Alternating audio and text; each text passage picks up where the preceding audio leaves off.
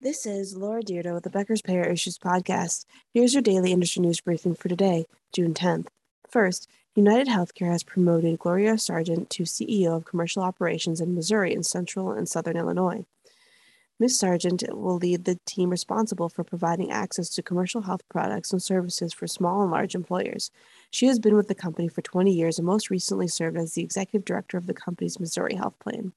Two, Centene quietly brought the St. Louis Ritz Carlton luxury hotel for $98 million in 2018. The newspaper confirmed ownership of the hotel located adjacent to Clayton through property tax appeal documents and confirmation from Centene executives. A Centene spokesperson told the Post Dispatch, which first reported the news, that the acquisition met an immediate need for hotel accommodation.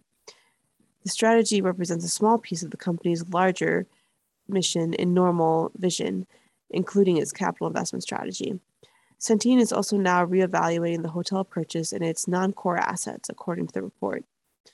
The hotel purchase was part of a larger, previously planned $770 million Centene campus.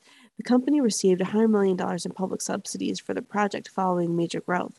Clayton City officials told the Post Dispatch it made sense why the pair would want to purchase a large hotel near its headquarters. It also needed space for new employees to stay while training. Centene told the city it planned to build a new hotel by 2022, but it purchased Ritz Carlton property instead. The $98 million purchasing price and the value eventual profits were too small for the payer to have to disclose the purchase in public securities and exchange commission filings, according to the report.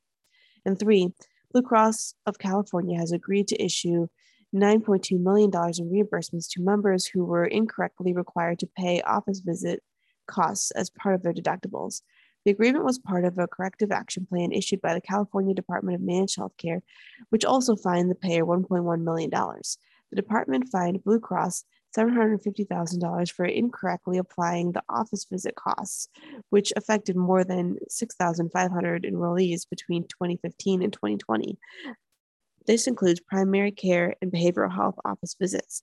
Blue Cross was also fined $360,000 for failing to mail required explanation of benefits information to more than 360,000 enrollees. If you would like the latest in healthcare industry news delivered to your inbox every afternoon, subscribe to the Becker's Payer Issues e newsletter through our website at www.beckerspayer.com.